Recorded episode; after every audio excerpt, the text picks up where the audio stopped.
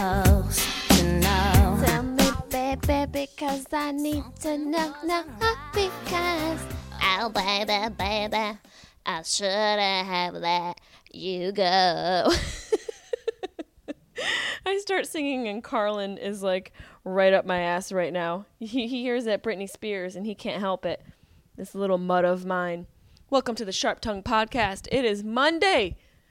My voice is cracking because I'm just going through puberty. It's Monday. It's a Sharp Tongue Podcast. I'm Jesse May, your adorable host. And we're here. We're here together. We're here. And um, yeah, I'm very excited. I don't know why I'm excited. I mean, half the time people say they're excited. They're not excited. They're just trying to get themselves excited about something. Um, right now, I don't know if you can hear. I'm actually recording out of my apartment today. And I'm looking at Fozzie, and it looks like he's literally going to die. Well, he's going to die. We're all going to die. We're on that inevitable journey to death. But if you follow me and you know my life, Fozzie is, he has, he's my little five pound Mexican asshole chihuahua of a dog. I've had, he's about ten years old and he has heart disease, advanced heart disease, whatever the fuck that means. You know what advanced heart disease translates to veterinary terms? This is going to cost you a shitload of money. Um, and what I'm realizing is I, I envy people whose dogs just get hit by a car and die that way. Like, if you can choose, you know, choose your own adventure, I want to choose my own dog's death and just really speed this up, because watching him heave and hoe, he just, he has these, like, hacking moments where he's like, and he'll do that for twenty minutes and look me in the eyes like, why are you keeping me alive? What is wrong with you? And then I feel like a crazy person keeping her sick dog alive. But now there's moments like this where he's completely running around the apartment. I feel like I have... like a, a zombie dog that just, he's in between being a zombie and a in a in alive, and he doesn't know which way he wants to go. And they're doing construction above my apartment right now, which is really fucking annoying. I mean, just can't they realize that I'm trying to do a podcast and just cater to my needs right now? Uh, I am going to be in Atlanta, Hotlanta. Hotlanta. Watch out now. I'm going to be at the Atlanta Improv, A T L, Thursday, August twenty-seventh, Friday, August twenty-eighth, and Saturday, August twenty-ninth. So please get your tickets. Uh, find the Atlanta Improv website. I, I, I don't even know what the hell it is. I'll, I'll find it right now for you guys. Look how resourceful I'm going to be. How do you spell Atlanta? Atlanta Improv. I'll put it right into my trusty little computer here. And it's the Atlanta, the improv atlanta dot com. Go there, buy your tickets. The last weekend of August, I'll be there with my um, platonic life partner, Marcela Josefina Arguello. And then uh, I'm doing a college gig in the university at the University of Connecticut on that on Sunday after that. And don't think I forgot to announce the winner of my hashtag contest that I did on my Instagram page. I'm going to be doing this Uh, a few times a month at least. I have four necklaces that the Urban Smith made custom for this contest specifically. Her and I came up with a couple fun phrases. And this week we're giving away the dope, badass nameplate necklace. And um, if you're unfamiliar with this contest, it'll be ongoing. I asked you guys to post a funny hashtag to a photo that I posted. And it was a photo of me with my mac and cheese box. And so... we went over those, all the submissions. You guys were very funny. I was very impressed with you, and I'm going to announce the winner at the end of the podcast. You know it. You got to listen to the whole thing, baby, to get your gift. And then um, I was going to try and see, go visit my family. I haven't seen my family in quite some time. I haven't seen all of them together. I've seen each of them separately. I saw, you know, my dad came to see me in January, and then my father, he just sunbathed on the roof of my apartment. I, at where I was living at the time, I had a patio on the top of my apartment, and every morning I woke up and my father was gone, and I would go out to find him, and he would be up on my patio with his shorts rolled up, too too high for comfort, if you ask me, and he had his shirt off and he was sunbathing. So that's Joe Peluso for you. That's the last time I saw my dad. And then my mom came to my shows when I was in Richmond, Virginia. She came to those shows and broke her foot. I don't know if you guys remember that, but she broke her foot. She's still healing. So things aren't going so great when my parents come to see me. My dad's getting sunburned. My mom's breaking her feet. Um, I haven't seen my sister in forever. Um, but I found out some amazing news. My sister is going to pop out a baby from her womb. My sister Emily is preggers. She's got a bun in the oven. And I was like, yes, take the pressure off of me, bitch. Woo! Now I don't have to have the baby. Now my mom can be satisfied with my sister popping a baby out. I can just have my dogs and go out whenever the hell I want to without having to find a babysitter. I'm really excited about it. I'm going to be an auntie again. Very, very pumped up. I keep sending my sister baby names. Just nothing that makes sense. I'm like, Huckleberry, Huckleberry bologna sandwich. Just think about it. Think about it. Ghostface Killer Junior Can you just let it simmer? Let it simmer. Teapot Argyle the Fourth. Can you just please let the name sit for a minute? Let it breathe and see if it grows on you. I'm so excited. She's having something grow inside of her right now.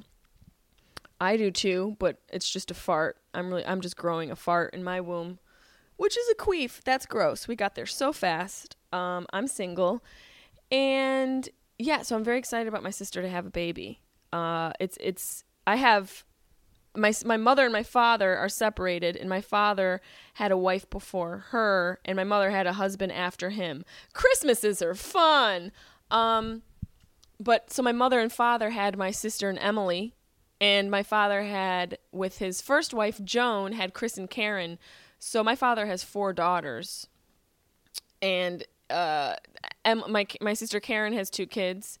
Um, and Emily is going to have her first. So this is going to be my mother and father's first grandchild together, even though they're separate. Fast forward to me becoming a comedian. Oh, God. They separated when I was a young a young child. But this is going to be very exciting for my mom. She can stop bugging me to have children. Actually, you know what? It, she doesn't even really do that now because she realizes that it probably won't happen for me. I'll most likely have a llama before I have a baby. Just just let that s- simmer. I'll most likely have a llama because I just I don't know if I'm I'm going to be able to be there enough for a child. I'm not I'm on the road so much. I can't I can't even bring Carlin with me. I come home, he's all pissed off because I haven't been around and I have to communicate to a dog where I've been all weekend. Fozzie Bear's a dick who gets to travel with me, so already I'm a dysfunctional dog mom.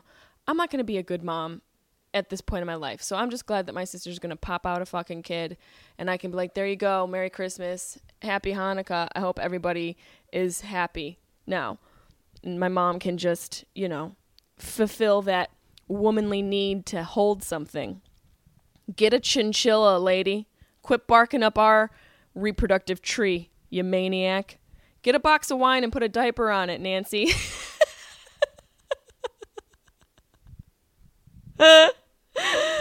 I'm such an asshole. Oh, my God. Where's Bradley Cooper? I'm so lonely. Can somebody just fucking take me out? I just want to be taken out on a date.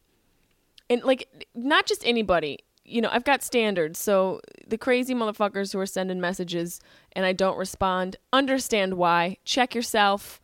Either be a gentleman, smart, or say something new. Don't send me, you know, your gross, scatological, perverse messages, okay? Even though junk comes out of my mouth sometimes, I don't want it going in my ear. I'm a lady, okay? I'm a lady in the streets and a freak on stage. Let's just calm down. But yeah, I just want to be taken out on a date. I want a little romance in my life. And I'm not, you know, I'm not one of these girls like, you know... Women grow up and we're force-fed this romantic idea about what relationships should be, and women should be the princess, and the men the men are the princes, and they're gonna come rolling in on a horse and lay down a f- magical carpet ride, and and then I'm gonna have feet and walk on the beach for once. I just I'm basically talking about two Disney scenarios. Uh, I think I just did Aladdin and The Little Mermaid, but even then. they're still selling the idea of this romantical love that doesn't really exist. And so I just want a little bit of that old school love. And I didn't really want it for so long. Like, I've been so independent in my life, especially with this career. All I do is work. All I do is work, and if I'm not working, I'll take a couple hours to myself where I either get a massage. Ooh, I should get a massage tonight. Or I go to the beach for a little bit. I um I take very little tidbits of time to, to chill out. But even then when I chill out, I'm thinking about work. You know, like I just was at the beach a couple days ago, a couple afternoons ago. Oh, yesterday, actually, Sunday afternoon with Laura Murphy, who you guys know if you listen to my podcast, the director of Girl Code, one of my best friends. And we're just, we just, you know, had a little slow gin fizz cocktail at Scopa on Washington Boulevard in Marina Del Rey. If anybody's in Marina Del Rey, go to Scopa. Their brunch is phenomenal. Get the spaghetti and meatballs. Don't question it. Spaghetti and meatballs in the morning. Don't fucking question it. I mean, well, our morning was at like one p.m., but still. But her and I had a little bit of work to do because I'm working on something. So, you know, we went, had a little Scopa, had a little slow gin fizz. We passed out on the beach. Passed the fuck out. My whole back is burnt right now. I, you can actually, you know, you laid in the sun way too hard when your bikini, like the string of your bikini didn't even move. It looks like somebody wrote, wrote in white down your back and the rest of it is red. That's how hardcore we passed out. But even just having the hour or two break, I thought of some stuff. I was thinking of some creative shit for the, the things that I'm working on right now.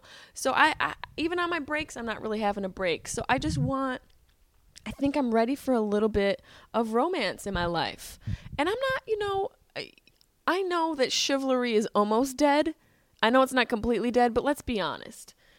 Let's just be real. Let's just be honest. Um, in this generation with social networking, guys don't have to flirt, really. They don't have to be, not that they don't have to flirt, but they don't have to try too hard. You girls are giving this shit up.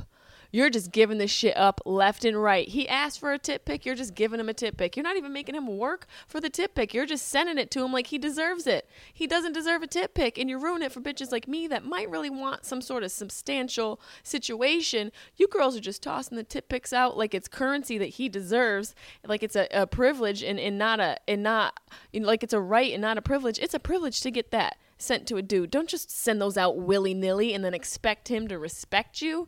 And then I expect it to be some sort of old school love thing that exists, and it can't exist with that whole bullshit cyclical thing happening where you girls are just giving shit up too easily. Make a man work for it.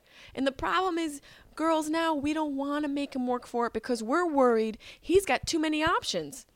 And so I understand the mentality of a girl wanting to send a tit pic just to get a dude's attention because you're worried that there's some other bitch, and you're right, there is some other bitch in the chamber with a tit pic ready. She's got a tit pic for every day. She's got a Monday tit pic, a Tuesday tit pic, Wednesday, Thursday, Friday. She got a Saturday tit pic. She's got a church Sunday tit pic with some crosses over her nipples.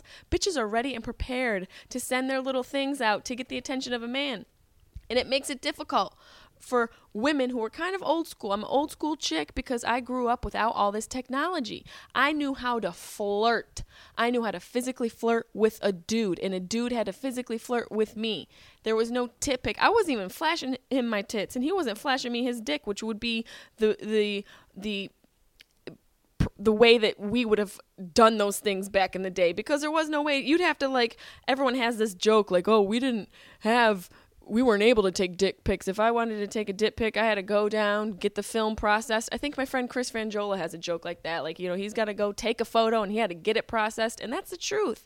So today it's so much harder for a girl to find a little romance, a little true romance. And I know there's a bunch of like dudes that are out there like, I'm here, I'm right here. But there's not a lot of you out there because even the nerdy dudes realize how much accessibility they have to all these other girls that are willing to send tit pics to them, and it just makes it very difficult. And I wish girls would have some sort of standard and self-worth about themselves to realize you don't have to impress a dude that you don't know. You don't have to send a tit pic to some mother. Usually you're sending tit pics to a motherfucker you don't even know. You don't even know him.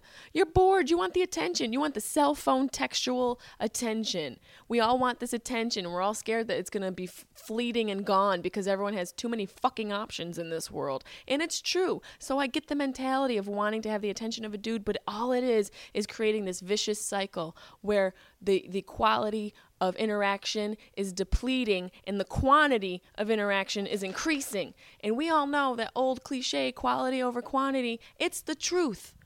So stop sending so many tit pics and start having some some self-respect. And you know what? How about, you know what, dude, you're not going to get a tit pic.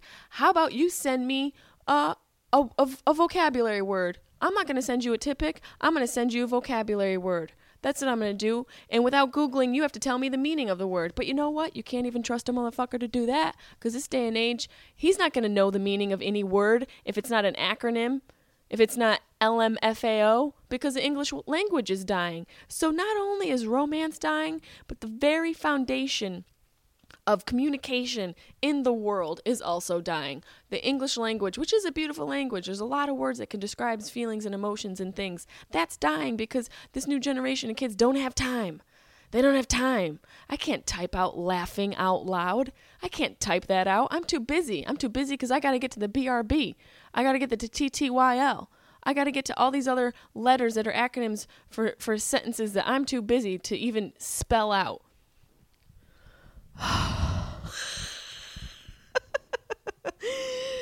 I mean, I know I went on a little tirade there, but uh, I, I, I'm just telling you that I, I feel I feel very strongly about this subject. I do. I'm worried that romance is dead, and I'm worried that tit pics are alive and well, and girls are not valuing themselves the way they should, and realizing that you don't need the attention of a man. How about you get education for yourself before you worry about the attention of a man? How about you learn a skill? Let's learn a skill. Let's learn how to create. How about you learn how to paint a tit pic? How about you learn how to do that on a canvas instead of just snapping the shot real quick and sending it to a dude who doesn't deserve it and he's not going to call you back because you know what? He's got somebody else's Instagram handle that he's just going to hit up right after you. He's going to just D M a bunch of bitches and get as many tit pics as he can. You know what he's going to do with those tit pics? He's going to send them to all his friends. He's going to show them to all his friends. So we got to stop this tit pic thing that's happening. And dudes, I feel your struggle. This isn't just me attacking men. I feel your struggle. What are you supposed to do? You get a tit pic? I mean, come on, that's a lot of responsibility. You're not going to open it. Of course you're going to open that tit pic. Of course you're going to show your boys. Of course you're going to look at it a thousand times. Of course you're going to send it to your friends. That's another thing, girls. You think that tit pic just stops with his phone? No, he is sending, he is forwarding that tit pic all around town. So I get the struggle is real for both of us. The struggle is real for dudes. The struggle is real for girls. And the struggle is real for probably lesbians and gay guys too. It's real for all of us. Nobody is, is, uh, is, is separated from this situation. We're all in it. We're all in it. So all I'm asking is for everybody to have a little bit more self-respect and a little bit more patience so that I can go on a fucking date. My leather just farted. Wait. That's me in my leather chair. Okay, so that's how I feel about that. Um, I hope you guys learned something. I, uh, I'm very, very excited about, I'm so excited. I'm, I have to get another, another word to describe my emotions. I really do. I interviewed one of my newer comedy friends in the world today. Her and I performed in Chicago together. Um, she's from Dayton, Ohio, but she is, I think she hails out of Chicago as far as like where she got her, um, comedy started. I believe that she started in Chicago. I could be wrong, but I know she's from Ohio. So if I got both of those details wrong, then I'm a horrible friend. And that's just what happens. I need to go back to the drawing board, but I'm pretty sure I'm right.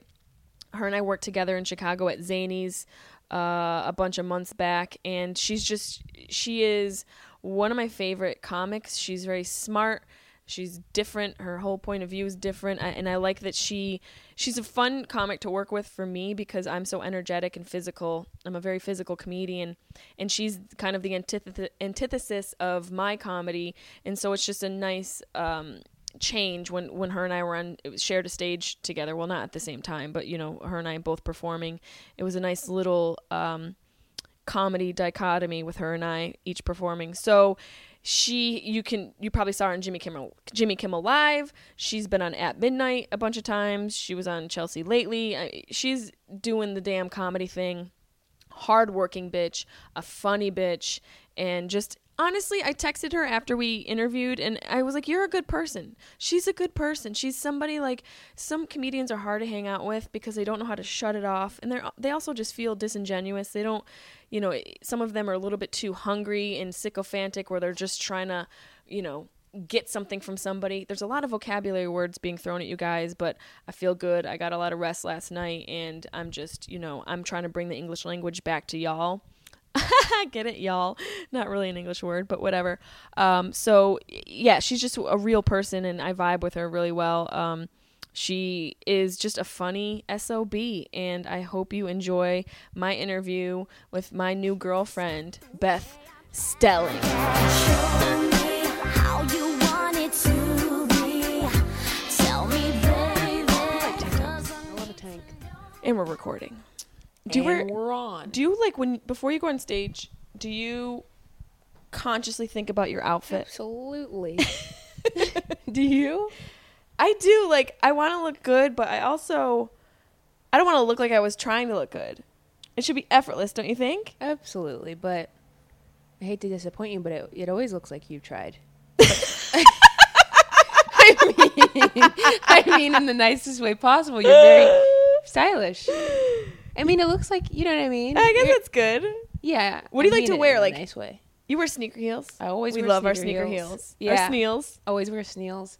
I wore some weird, the weekend you and I worked together at Zany's in Chicago, I wore some real bad stuff. You know when you look back and you're like, wow. I don't remember what you I wore. I think it was a gift, one of the things, and I don't want to mention from who, but I haven't worn it since. I, you know when you wear something and you hate it so much, you're like, this needs to go to Goodwill immediately. Yes. Like, I got to get this out. Yes. Like, out. That's what you did? You you put your outfit from Chicago, yeah, yeah, yeah. all Just of our of memories them. in your no, shirt? No, we have other memories together. You and do. I put them away. But I do, I, I, if I uh, had to describe my look, I think sometimes I find it easy to nail down. And then other times I'm like, what am I? Because it's like casual, Who am I? kind of dressy, but sporty, but a little hodgepodge. Like hodgepodge? I'll wear like a pencil skirt from American Apparel. On stage? Like, mm-hmm. I've never With sneaker I don't think, heels. I see. I can't. I'm not comfortable having like my crop top. my biscuit available.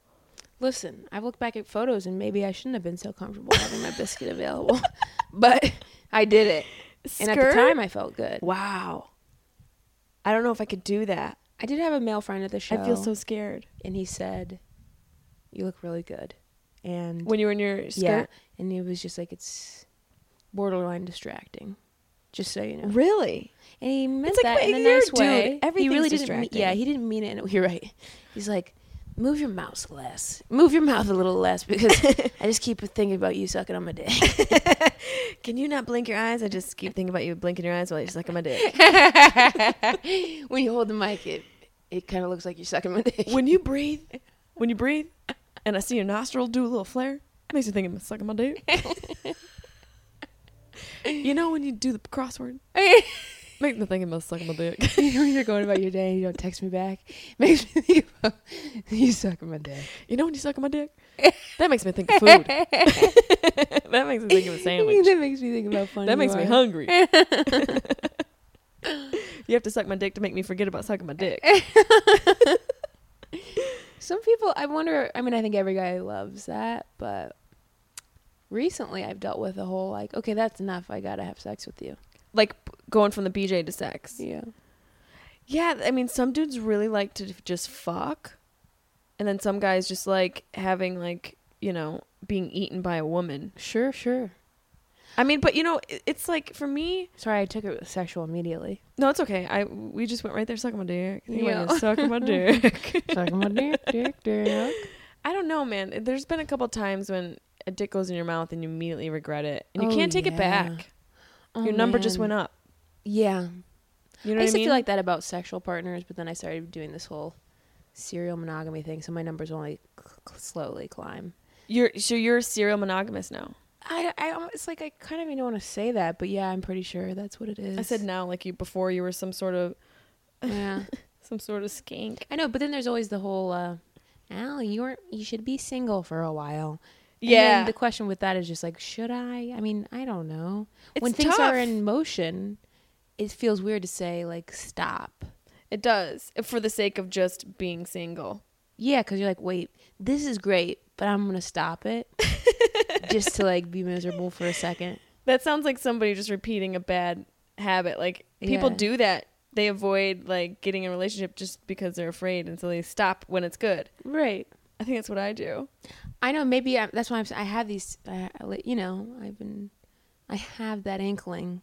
But don't you think like being a chick and be and doing stand-up comedy is you and I are on the road a lot, and yeah. so you there's you get lonely, right? I will say this. I, I don't, I'm not saying I don't get lonely. Right. I really like, enjoy being alone. I'm, I don't want to be the girl that's like, I don't know, but I love, I love basketball. Um, but I, I, I do like being alone. But here's when I, I am willing to say, I don't think I ever let myself be lonely because of what I'm saying I do. Right. So whether it's texting with someone or if that's something ends, I'm already texting with somebody new to have a companionship. You do that? Yeah. Yeah. Text, texting or photos. Like a nice text rollover. Yeah, that's a smart way to do it. I mean, it. I have a joke where I, I say I'm a Tarzan dater. Like yes. before I let go of this dick, I'm swinging. That's such to the a funny. Dick. I love that joke. So I also I started adding like cause I graduated magna cum laude. Like I don't quit a job before I have another one lined up. So I know what I'm doing. But I think so. So to answer your question, I don't think I ever let myself get lonely, even though yeah. I'm alone. Yeah, I mean, it used to be a lot worse for me, but now it's just like. I think being on the road, like, you know, you don't always get to have friends on the road with you. So you have to sort of yeah. figure out how to fill in the time.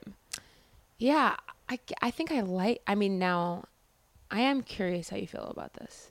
Sometimes when I get to a city, even if I know people there, I almost dread getting together. Like, yeah, because I could see myself, small talk? Yeah, I could see myself like going there to the, say we're, I, for, I, I somehow always picture Arizona, but.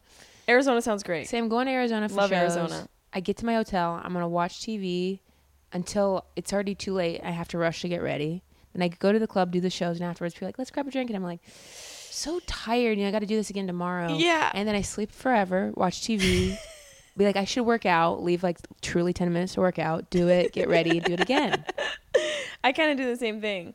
Yeah. I do. I mean, there's some people who I... we'll see, but yeah. it's it's to me like getting together, and I think maybe just because like you're doing a weekend and you're working, so when you get together and then it almost is a stop in the momentum of the weekend for yeah. me. It feels like that to hang out with like people who don't do stand-up comedy. Yeah, it feels like a, a, a deviation from the weekend. Sometimes I'll also have this stress thing too where I'm like, they're like, let's go, let's do this tomorrow, and you're like, but am I gonna be back in time to yes. rush to get ready like I always do? Yep, I do the same thing. Like when you to do like yeah, sightseeing like, let's go do shit. This activity, and I'm always like, I'm stressed, you know. But then sometimes I will. I would say that people who I don't even like that much or know that well. Excuse me, I burped. I had ribs. Horchata and horchata cake. Horchata cake burp. In December, she tried to feed me some cake. Horchata. horchata. I didn't. But they're drinking horchata. You're right. It's a it's a milky. It's, that's right. You said it's milk. Cinnamon. Can you never say milky again? Drink. Look yeah, me right in so my sorry. Eyes like that.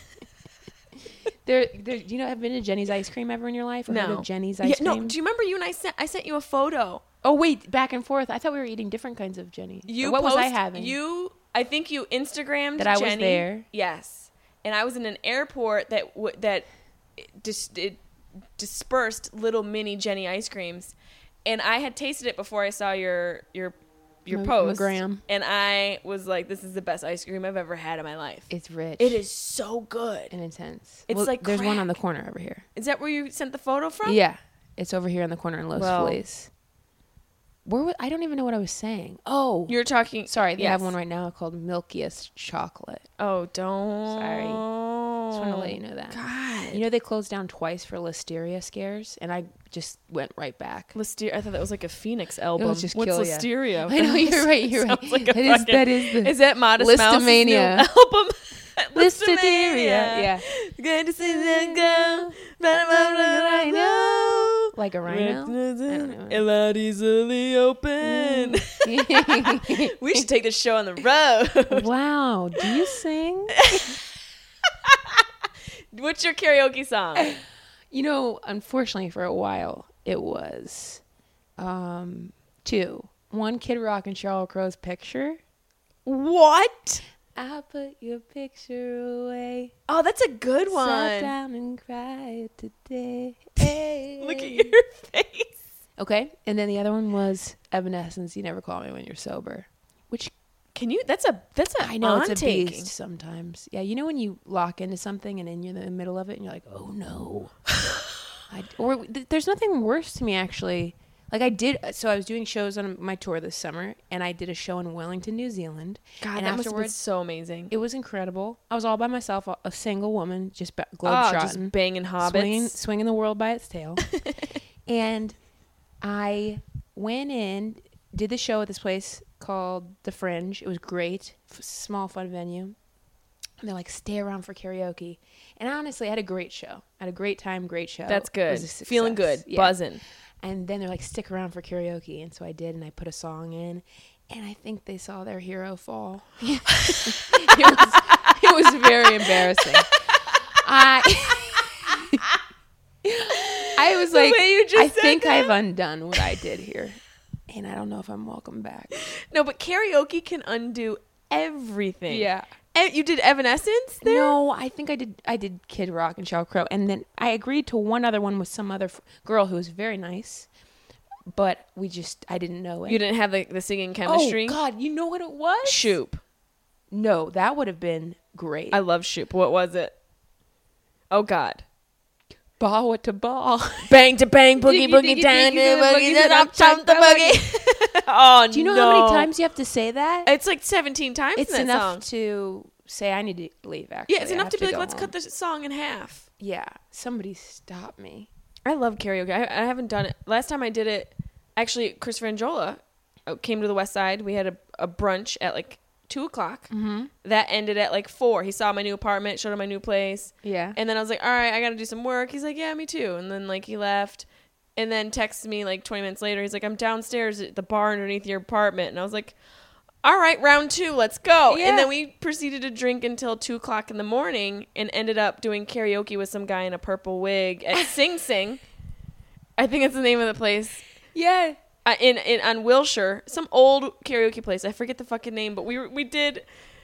Uh, don't go breaking my heart. Do, I couldn't do, if do, I tried do, do. Oh, my God. Two o'clock in the morning, wasted. And people like th- recognizing him from Chelsea Lately and shit. It was hilarious. It was so ah! funny. Yeah, that's the last time I did karaoke. I heard there's another good place in Studio City. I I, I don't know why I brought it up because I can't remember its name, but I hear it's it's fun because you know some places they'll have like the musical theater kids who y- moved yes, here I have to heard about be on this. Glee, and then they kind of just didn't. They missed the mark. Chris Franjola told me about this place. Yeah, and they go and it, they're actually. You're drinking water out of a gallon jug of water. Are you a heavyweight champion mm-hmm. of the world? You got to stay hydrated. Yeah. He Chris told me about that place too. He says that they sing really well. Like it's just you don't want to do karaoke because of how well it's they sing. Kind of impressive. What? Um, Very impressive. Ready? Yeah. I got something for you. A burp? Uh. Yeah. Sorry about that sound, so everybody. So cute. Was it cute? Yeah, it was. Um. I always ask people this question. Do you think there was a pivotal moment in your life that made you start doing stand-up comedy? Or an accumulation of moments and then at the third or fourth yeah. big moment. And yeah. not, not where you knew you were going to do stand-up comedy. I'm talking like in retrospect when you look back mm-hmm. and you can sort of, you know, uh, grab all of these yeah. memories and be like, these are the three things that maybe... made me want to be a stand-up comic. Yeah, or not even want, but just sort of shaped you into having to be a funny person to deal with shit. Mm. Like for me, my mom kicking my dad out, moving in the neighbor's dad. She moved in with the neighbor? She moved the neighbor's dad in to my house. Sure. Yeah, absolutely. That's She's like, We're, he's gone. We are going to take him for our team. Yeah. He, you, she was just shifting dads around in the neighborhood. I, yeah. Yeah. Sli- interchanging yeah, dads. I was gonna say so there's like dads. One of those, you know, something like that yeah. for you. So w- did the other family miss their dad or? Oh yeah, they yeah. shot B B guns into our house. Sure. They shot our house up with B B guns. Yeah, did you retaliate?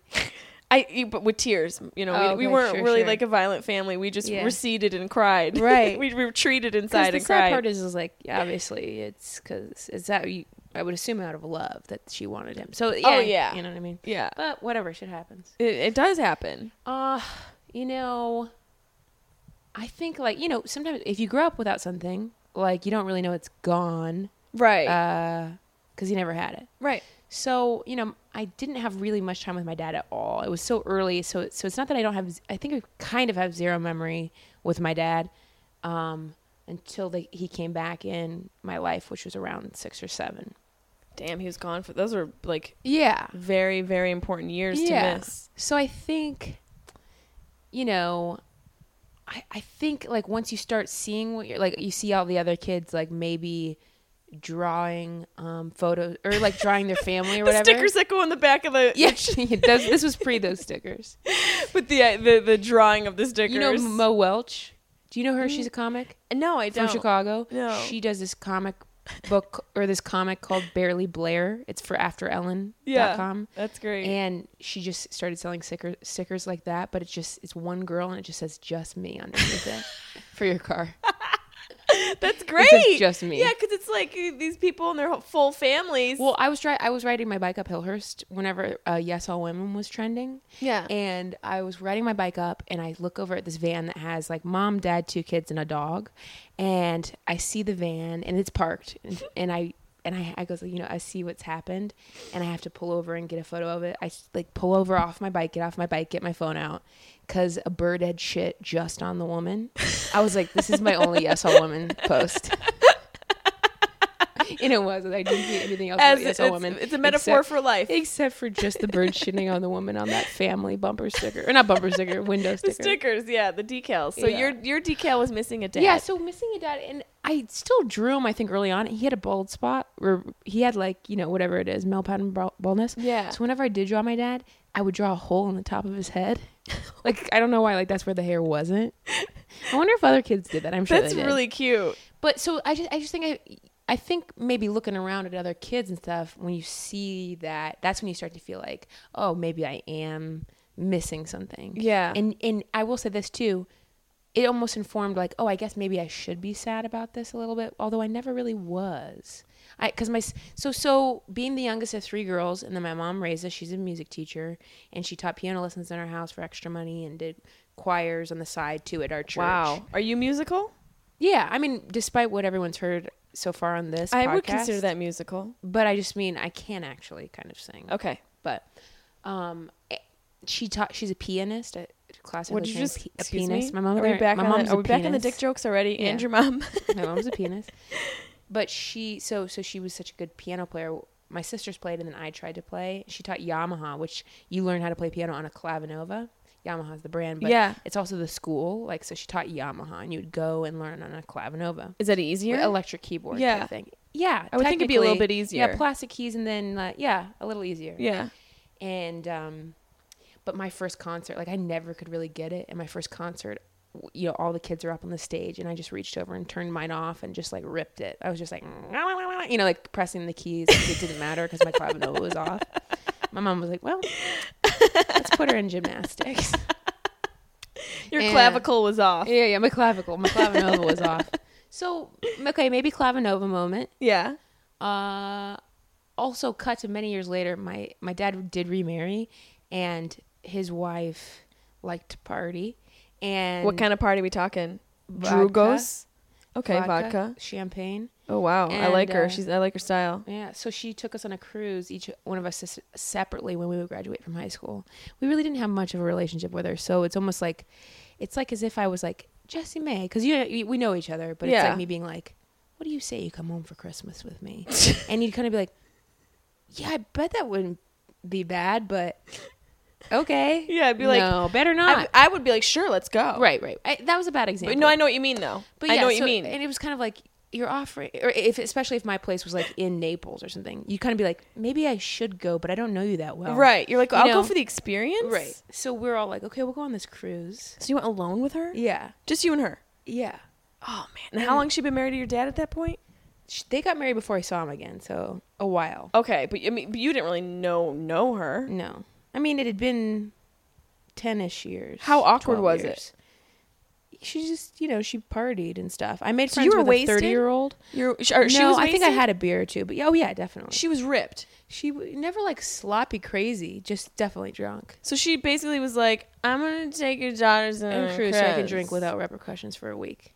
Yeah. Do you think she ever went out and philandered a little? No, we, I mean, she ever come back to the I don't think that. Yeah, I don't think that. There were a couple, because my dad doesn't really drink. So there were a couple times we'd be out to dinner when we were visiting where you'd look over and she was definitely at the bar. Like, you know, I joke and say she was cheating on my dad, but she's like talking to some guy who's probably buying her a drink. And then we're like, dinner is served. And she's like, meh. And she's like to him, you want to come on a cruise? Yeah, yeah. So, oh, on that cruise, I was eighteen and I did karaoke. I had made friends with this woman named Diane. Coincidentally, what up, also Diane? My mom's name is Diane, but Diane Majewski, I still remember Majewski? her. That's her name. We st- we emailed for a long time. Oh my God. She was thirty at the time, which was old to me. Right. And, but she was kind and she kind of hung out with me and we right. went and karaoke'd and I, fu- I won. You won so, karaoke? What do you, what, how do you I win? Won ca- you were the best karaoke person? Guess so, yes. That That's amazing. I was.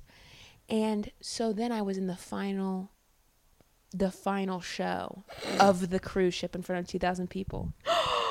And holy I, shit. But I had you done stand up? So you did I done lip stand up yet? No. So did I lip sync or did I sing? I can't remember. How can but you I was not Britney remember? Spears. I have it on t- V H S somewhere. Actually, my ex-boyfriend, my first love, my ex-boyfriend, first love, his mom has it on V H S somewhere because she thought it was so funny. She made duplicates. So she has it somewhere.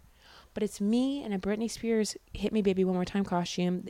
Yeah, I went no, backstage, they do costumes on, on I went cruises. Backstage and they had that whole outfit in all different sizes, like small, medium, large kilt, and you got to just try on the kilt that fit you. I'm like pelvic thrusting and humping. It's all on V H S. Oh man, and I want to see this. We'll find it. I maybe I should. You know, I, I had a brief moment where I was like, "That's gonna need to be my merch." Do you know what I mean? Yes, a photo of you doing that. No, like, like here's or a like dis- that, here's like a hard drive and put it in your computer. Or a download I'm like code. Thinking, I'm thinking like a photo of you doing it. And you're like, no, no, no, the whole oh, the thing. The whole thing. Embarrassing. Your merch is, is interactive. Is that your is that not your karaoke song anymore? Hit me, baby, no, one more time. It's not. But you're right. It is easy to sing. I mean, she hardly it's, sings. Oh, baby, baby. Yeah. I Very good. What's yours? You didn't tell me. I didn't ask. My karaoke song. Um, How mine rude. is really emo and hilarious. Alanis Morissette's "You Oughta Know." Uh, that's good. Like it's so angry. You, you, you oughta know. She was so with all that hair. I just loved her she hair. She was cool. She was I a mean, rocker. Still cool, but like yeah, she was a badass. badass. I also loved Lisa Loeb. I got released you on the same say. podcast as her at one point in time. We were never in the same room, but same dual release episode, and it like kind of made my life. Yeah, that's pretty dope. Yeah, I was like, I love that song. I'm in the same tweet as Lisa Loeb. I mean, she was kind of a one-hit wonder, but what a fucking one hit. Yeah. That was like the hit. Do you remember Fuente? La da da da da da. Yes. Is that them? Yes. I think that's them. That Fuente. was a one hit too. Yeah, I love them.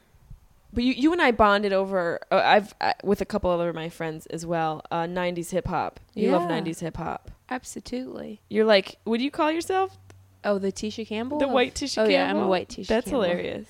Yeah, and then for everybody who doesn't understand it, it's Gina from Martin. Yeah, if you don't understand it, we just can't be friends. Yes.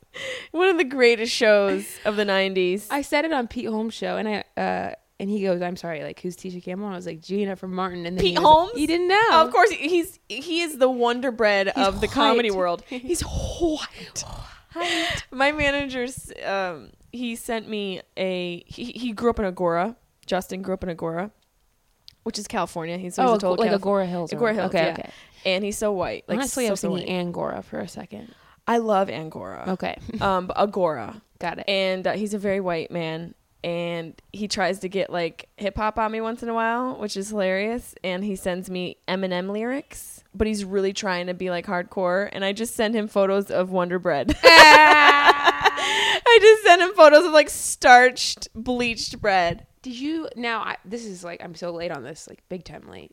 Uh, did you see The Interview with Eminem's cameo in it? The show, the movie, The Interview. Seth yeah. Rogen and, and was it James Franco? What was his cameo? I was so high when I watched that. Yeah, I mean, I watched it for the first time this past weekend in Lake Arrowhead. What was okay? So what Sam. was his uh, cameo? It was I'm Eminem, and himself? he's like, he's talking, he's talking, he's like, because you know I'm gay.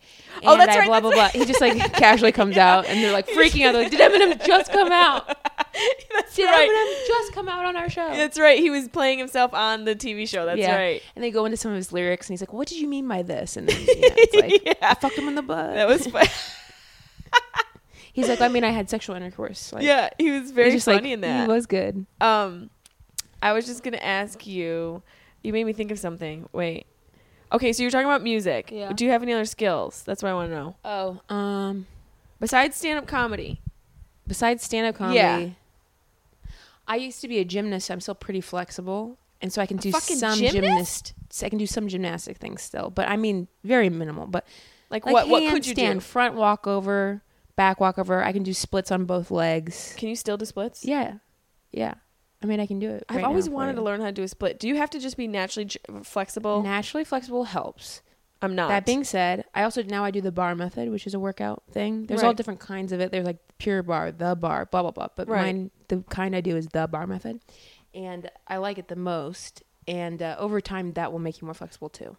The so, bar, me- bar method. Yeah, the over time, method. if you take take those classes, you will increase flexibility. I just want to be able to do a split before I die. Well, then every day, and this is how we did it. In every day.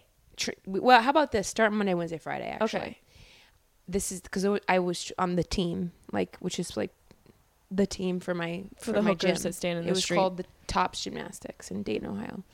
And you competed on the weekends. So I was like on the competitive team. I wasn't amazing. I was pretty tall for a gymnast. But yeah, but you're you're athletic. I was decent. I was good. Yeah. You know? Um, yeah. Monday, Wednesday, Friday we trained, and uh, probably each leg sit in right splits as far as you can go down for two minutes. Right. Left leg for two minutes and then straddle for two minutes and then two more minutes with your leg up on something.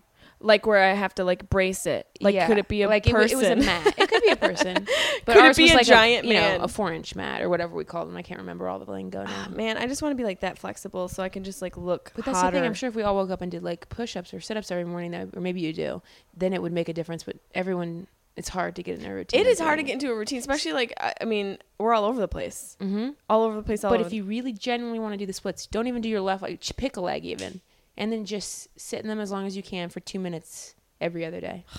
I'm never going to be able to do a split. And then slowly you'll, you'll go down further. You think so? Absolutely. You just have to stretch your muscles and stuff. I've been Snapchatting people about It'll how really to hurt do yourself splits. If you just try to go all the way down, though. I don't want to see that. I No, I don't want you to see that either. But yeah, I'll do the splits for you later. You will? You You'll show me? Yeah. You can totally. Oh, other skills. I, I don't know. I can uh, play field hockey pretty well.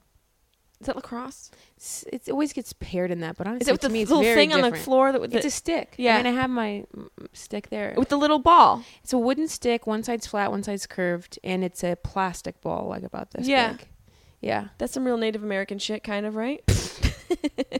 If anything, what? Croquet-like, though, which is like yeah, it's like English, America, right? Yeah. It's like or English, yeah. Great Britain. Mm-hmm. You, you, where was the place? It was haunted. You're saying you're in a haunted oh, place. Oh, yeah. Lake Arrowhead. I stayed at the what Tudor house. So Ryan Singer had stayed there before me because he did the show before me. Which it's called American Parlor Songbook. And uh, yeah, you essentially kind of tell a story or whatever. But that's the gig. And then part of the deal is that you get to stay across the street. For, not for, So the the place is the Tudor house. And then I stayed in Brackenfern Manor. Bra- See, that sounds haunted. Yeah. And they gave me the bridal suite. Is that where she died? I don't know. Jesse May. You don't believe in ghosts? I didn't investigate because I'm that really scares me. Brian, so you must have seen Ryan, something. I didn't see anything. Ryan texted me about it. We talked on the phone actually about it. What did he say? There's First another all, horchata burp. She just blew a horchata burp out of the side of her face. I was teaching Sam how to burp and your, blow. Your hair blew. You just blew blew the burp. It's important. If you just burp and look away, it's going to linger, and that other person might I appreciate it, that. You know? You have to burp and flow simultaneously. You really care about me. I do. So. Ryan called you. Ryan called. We talked. He has a great story about it now. It's a new bit. But he was scared. He was told it's haunted. What? What? I, did, is there something scary that happened? I love scary shit. Honestly, no. But he was frightened all night. He like stayed up smoking cigarettes outside his car, outside of the place. He wouldn't he kept stay. hearing things. What would he hear? we need to get him, you need to get him to tell a story, because honestly, I don't want to butcher it, but he actually put his recorder on all night because he was trying to record what he was hearing. And then... Oh my God, that gave me chills. Now he heard and his phone died. Then he got even more scared. The, the service was terrible. Yeah. I mean, I remember that. I had to use the Wi-Fi, which the Wi-Fi was fine. So. Yeah. Um, but apparently there was a couple that was there and they were fucking for sure. But but originally he just kind of heard like, you know what I mean? And yeah. he was told, I think, along the line something like, nobody's going to be there tonight.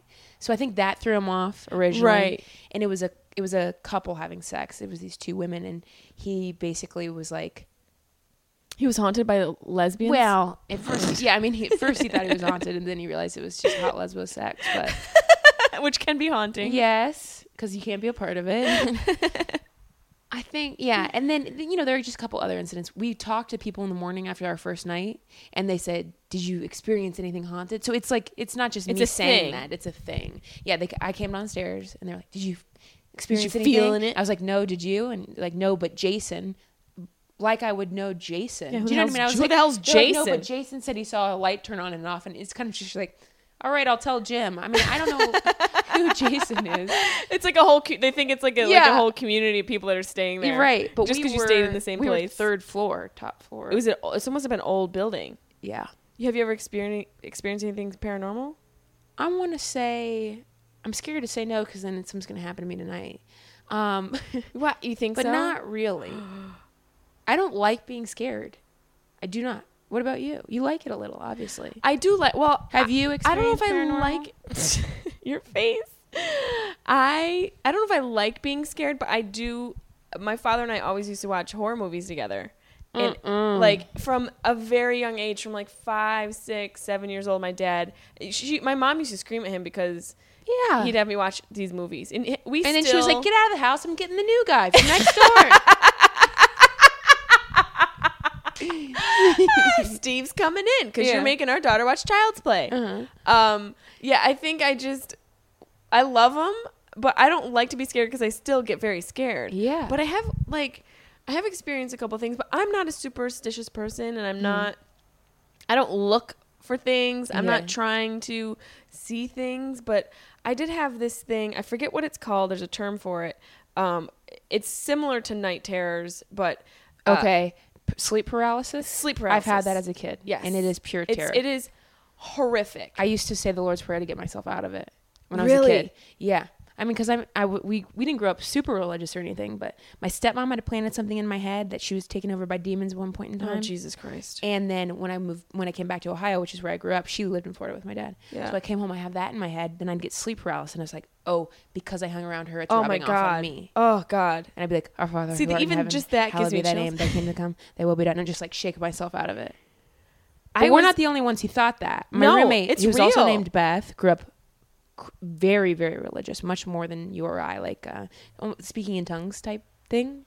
That's how she grew up, and she's no longer religious, but as a kid she for sure thought it was the devil. I mean, it's it's a terrifying thing. Yeah. You it I, I when I lived in Boston, I was living with my boyfriend at the time, and I was working from like I was working at H and M, and I'd have to get up really early, like seven to four was my shift. When you owned H and M, yeah. When I owned H and M. Um and I'd come home and I'd just crash on the couch. And I always the same dream for, I would say, almost three weeks of napping. I was the dr- sleep paralysis. Usually the dream is where you are. So it feels like you're awake. Okay. And you kind of you're in a suspended state of consciousness where you are conscious of where you are, but you are unconscious. Yeah. So it's a weird thing. And in this particular apartment, there was a shadow figure at the edge of the couch. Every single time. Fuck. And it, you can't wake yourself up. Yeah, it is scary. So you just have to like literally find some way to like make wake yourself up. So that shit for, you know, three weeks scared the hell out of me. Yeah. And then I like saw something, you know, you hate talking about shit like this because then people just think you're crazy. Yeah, well, we're not that. Like there's Ryan Singer, who I mentioned, who, who, who, who, you think your, the answer is, oh, he likes that type of stuff. His answer is actually he doesn't really like that type of right. stuff. Right. But he has a podcast called You, Me and Paranormal You. And he has people on that talk about their experiences. Ooh. So like Yeah, so you could go on and say that, and you, you guys would talk about like we like we. Are I basically. Love that. See, I like to talk to, to other people who've talked to, who experience things, because it's like you because things happen, and then you try to you try to rationalize, rationalize, and find some sort of logical explanation. But when it's things that you don't understand, and it, it becomes a thing where like, what the fuck was that? Yeah. And I had this one night where I went to bed, and we had this very small a bedroom. Same in, place in Boston? Same, same place. Which is a city rife with rife history. with history and angry yeah, people. Ghosts. Angry dead people. Yeah, that were wronged. Yeah, that were wronged. A lot of uh, black people that were treated like shit in Boston, because mm-hmm. yep. it's, you know, history of conservative assholes. Mm-hmm. Um, so I, I was asleep. Uh, I wasn't asleep. We were in the bedroom, and he passed out, and the bedroom was pitch black. It always was pitch black, except for this little... this little line of light on the ceiling that came in from the, the window behind us. Mm-hmm. Very small bedroom. There was like a foot on one side of his bed, a foot on my side of the bed. Oh, wow. That's all that fit. Very wow. small. And so... And a dresser? And a, and a dresser towards the... Yeah. It was, a, it was like a, a long rectangle. Okay. Very narrow. And I was wide awake. No drugs. No alcohol in my system. Mm-hmm. Totally stark sober. He passed out. And I'm just like looking at the ceiling. Oh, so you're in bed next to in him. In bed next to him. I'm looking at the ceiling. And then I just sort of turn over. And I see this like... I'm scared. Okay, keep going. I see this like glow, not like a not like a very bright glow, but it was an outline of something next to him, and and it was so it was very va- like very soft. It wasn't very bright, but it was just there, and it looked what if I could if I had to if I was in a court and I had to say it's best to my knowledge and in my capability of communication what I saw, it looked like a woman pointing it looked like a woman pointing over the bed. And so I closed my eyes and I freaked the fuck out, and I, I was like literally kind of Hail Marying myself like that right, didn't right, happen right. that didn't fucking mm-hmm. happen. I don't know what that was. You're fine. Your man's right next to you. Everything's cool. You're in a bed. You're in Boston. You're alive. This ghost bitch trying to steal my this man. This ghost bitch trying to point his shit at midnight. Like she coming up in here with her low skirt looking cute trying to be like, yo, wake your man up. I want to suck his dick. I want to give him a ghost blow job. I can deep throat with my ghost throat. Comes out the back of her head. Yeah. Wait, okay. So then what? You were like, this so, isn't happening. This isn't happening. And so I closed my eyes and I turned to my side and then I opened my eyes and there's something on my side. No. Yes. I know this sounds crazy. I know it sounds now, crazy. All, yeah. Keep going. Keep going. Because I have a small explanation perhaps. But okay. Keep going. Okay. I'm open. I'm always open to explanations. And so I looked at my side and then it looked like, it gives me such fucking chills to say this shit. It looked like a woman mm-hmm. and then it looked like a littler person next to her. Oh, fuck. And it looked like a little girl. There's no detail. I'm just telling you what I what I remember yeah, yeah, in my brain and what yeah. I remember from that moment. And it looked like a little girl. And I fucking waved. Like, I waved at them. Just from, like, I'm yeah, under yeah. my sheets freaking out. And I just kind of, like, waved my fingers like this. Yeah. And it looked like the little fucking girl waved at me. And then they were gone. I closed my eyes, opened them, and then they were gone. And everything looked normal. And I pun- I, I punched... Randall, my boyfriend. Randy. Randy, wake up. There's your your fucking baby's mom showed up. And I'm like sweating and sh- and like my hair I'm right now I have like such a reaction to it because it's such a visceral memory. What do you think the explanation is? Okay, well before that happened, I had one. Now, okay, maybe maybe a dream, maybe it is what what it was, which was you know, paranormal activity mm. because you waved and something came back. You know, my thing was not, it doesn't totally make sense. And I, whatever. Well, even what I saw doesn't just, make sense. Sometimes our eyes, I, you know, sometimes you try to see really hard in the dark, your eye or whatever does interesting things. Like right. has outlines or especially if you went from light to dark, but you were laying there for a while, which mm-hmm. kind of almost blows my case out of the water. But I adjusted. You know what I mean? So so that's what I'm saying. Sometimes the eye in darkness can sometimes, you know, maybe attach to, to the light that was coming through the top of the room. Right, and you kind of create stuff. And it kind of came down, was garbled. But yours is saying, your mind is saying it was it was a shape. It wasn't just like a beam. It looked, that's that's, that's you know what, what I mean? It looked like a consistent shape. Right, that's why it's, that's why I don't have an explanation really. And, that, and that's like, that's that's even scarier because nobody can really, yeah. and I like, if there was an explanation, I'd be like, cool. I'm yeah. not trying to spread ghost. Yeah, yeah, yeah. I'm just relaying what I experienced. Right. Which freaks me out and, and to this day has affected the way I sleep.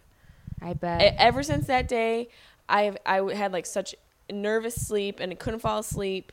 That's why I always like to ask people if they've had like other stuff that's happened to them. Sure. And I'm trying freaky. to, yeah, I, I, I can completely relate to you on the sleep paralysis thing, which doesn't help this particular cause because you experienced no. that too. I I would have the reoccurring dream as a kid from my childhood bedroom that there was a man in the back. Really? Yeah, like a, a man down, because I second floor, my, my room faced the backyard. Yeah. We had a garage, backyard, and an alley behind us.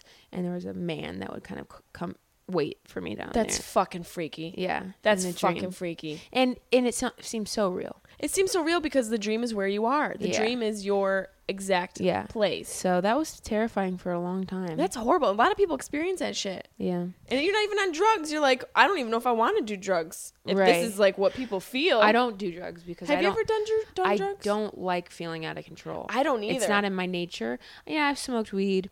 I drink. Um, I like I, I like used, booze. Yeah. I used to smoke cigarettes when I drank sometimes, but like yeah, I don't I don't do drugs that w- that kind of make me mind altering things. I don't just because well, I guess you could call it I'm a wuss, but yeah, I just I don't like feeling out of control and I'm scared of what will happen. I also remember in high school watching a video in psychology class where they're like, this woman was fine until she was twenty-seven and then had a mental break, and they're like, could have been induced by drugs, could have been, and I'm sure they're like, that is probably some strange propaganda that like don't do drugs yeah, that are psychedelics. Totally.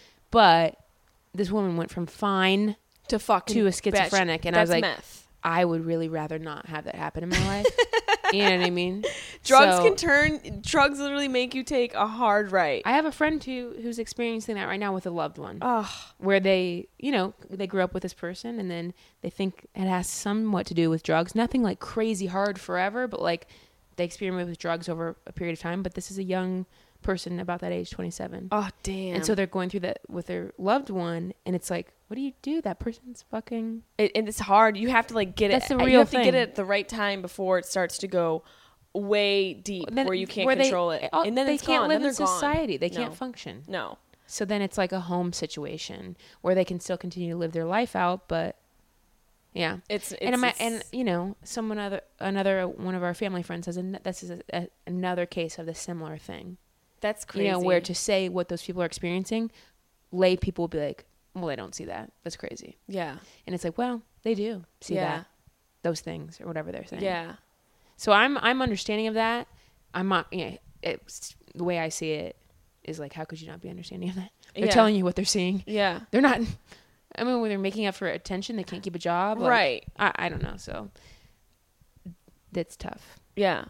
We, so that's you, why you never did drugs in high school then. Yeah. I think like, yeah, we did this festival, this comedy festival. They provided us with weed and mushrooms. And I tried the tiniest bit of mushrooms um, on the beach in Maui. And so I can't tell if I was enjoying it so much because I was on mushrooms or if I was in Maui watching the sunset. Did you have any sort of like... I just felt great. Yeah. See, I've so never no, done mushrooms. Noth- yeah, nothing... I wasn't seeing anything. I just felt great. That's so a, you, you'd be a good spokesperson life. For mushrooms. I feel great. Yeah. Get some. Could have been, could have been life. Could have been the shroom. Do you, ever, do so you perform drunk? Oh wait, I can't. I just answered my own question because I saw you when I met you. Yeah. When we in Chicago. Do we get drunk? Oh my God, you were so funny. We, that show we went to afterwards. What was that little show oh, on the back? Yeah. What's that show? Parlor Car. Parlor Car. And, and you went on stage. You're good. You're such a great sport. Why? Because not everybody would come out and hang. Oh yeah, well, I def I wanted yeah. to because I was like excited that I knew of you, yeah. but I got to meet you and, and yeah. work together. Um. You were so drunk on stage. Do you remember true, how I drunk do. You were? I told them. Yeah. Thank you for giving me her butt. She's whispering into the microphone. And then I was like, oh, yeah, you didn't put it in my butt. Newsflash wasn't my butt. That's right. You told that story. You told I that story on stage. First and last time. That was because I was drunk. She got drunk and told a, a story a, about someone who thought they put their penis in my butt, but they didn't. Yeah, she told a story about...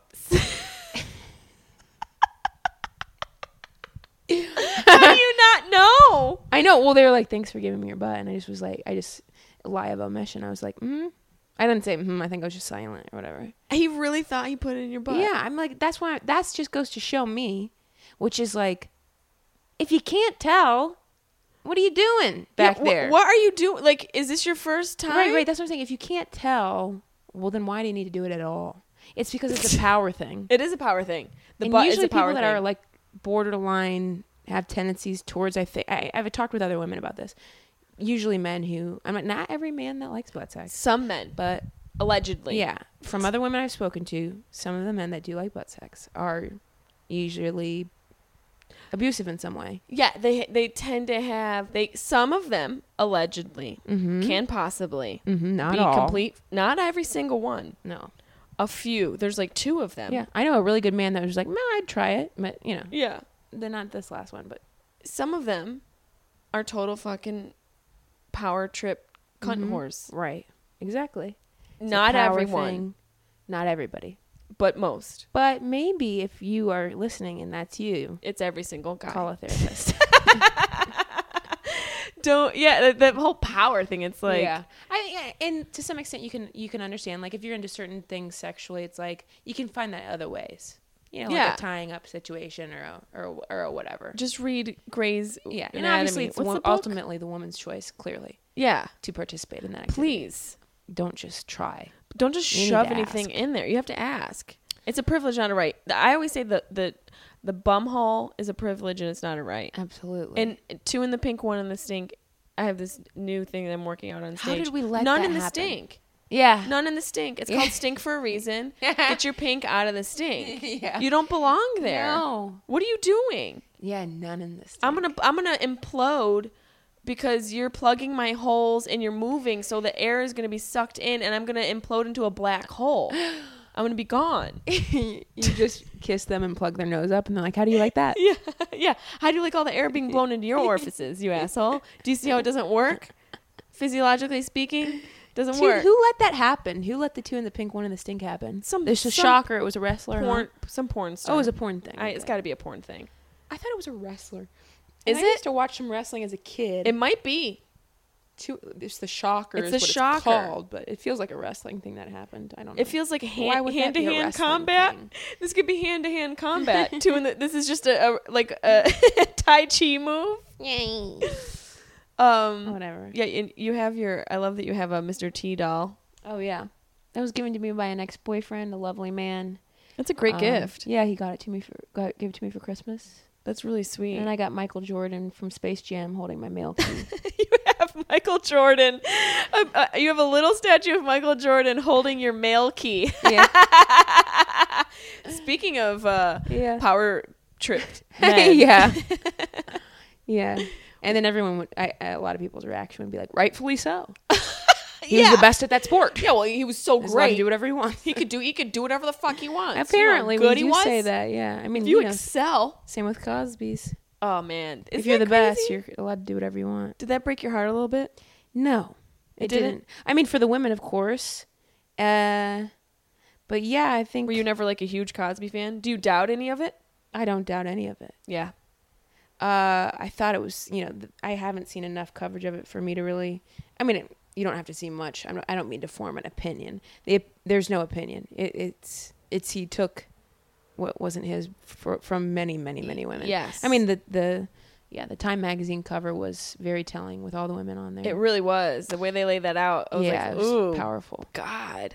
But yeah, I think you know when you like we talked about this earlier. It's like who who cares about the counter. counter arguments. It happened. You know, the women aren't seeking money. They're, they're not, not seeking, seeking money. Fame. They're not seeking fame. It happened. That's like the whole thing is like, oh, these are gold digging bitches. No, they're not. They're yeah. not. They're not digging It takes for gold. A, sometimes the, yeah, power in numbers. It's power in numbers and it, it's scary to come out for that shit. It is. It's and when scary. You go through something like that or any sort of abuse situation, you go through a lot of things. Yeah. You're like, well, I'm just going to move on. It didn't happen. Right, because it's not socially acceptable to, to talk. You yeah. feel the society has created this sort of reaction to it where you don't feel safe explaining what happened. Yeah. You don't feel safe divulging that sort of situation. No, and you'd rather just move on. You'd rather so just many move people. On. And then, of course, then it's like, okay, well, you should have told us right away because now we don't have any evidence. And it's like, oh, God. Yeah. They don't want to relive it. One, Australia was great for a lot of reasons, but I learned, you know, things along the way.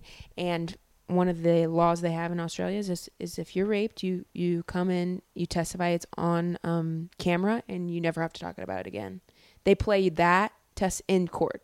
Wow. So you do not have to go back into court and testify looking nice, dressed up, putting on a, some sort of face. They play the video from that night. That is, um, that's, I can't even, that makes me speechless. Yeah.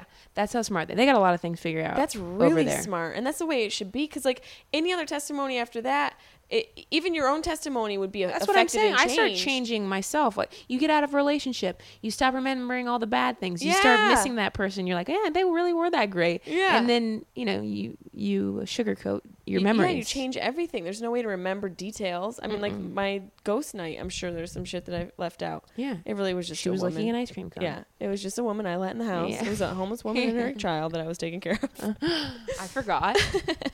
But yeah, yeah. So that's another smart thing that they do. That, but that's, I mean, the, the whole Cosby thing is just, I know everyone's talked about it so many times, but I don't know. I just, I wish this motherfucker would come out and say something. Just have some balls. Because was, you know, if I'm not mistaken, there was one interview or something that came out. Podcast guy tried to start, it was either a podcast really? or a radio show. I it was swear a radio it was show. Like a Kirk type character that did ha- get an interview with him. I need to, I need Maybe to search because w- yeah. I don't want to, I don't want to ignorantly speak. It might it might have been a little bit more high profile of an interview. I thought he did an interview, and and she said something like, "Did you this or that?" And he responded, and it was just, you know, garbage. It was like nonsensical. Yeah, crazy. Him playing senile. Yes. Yeah, he's that. He's a smart man. He is smart. He's a very smart man. He. It has come out though that he's admitted to it now. Has it really? I thought uh, maybe he's, we need he's to alluded to it. We have to. Yeah, we can't make any opinion, but we have to yeah. look into that. Yeah. And that's a crazy thing. The youngest like was a fifteen-year-old now. That, that that was the most recent news someone told me. Oh, wow.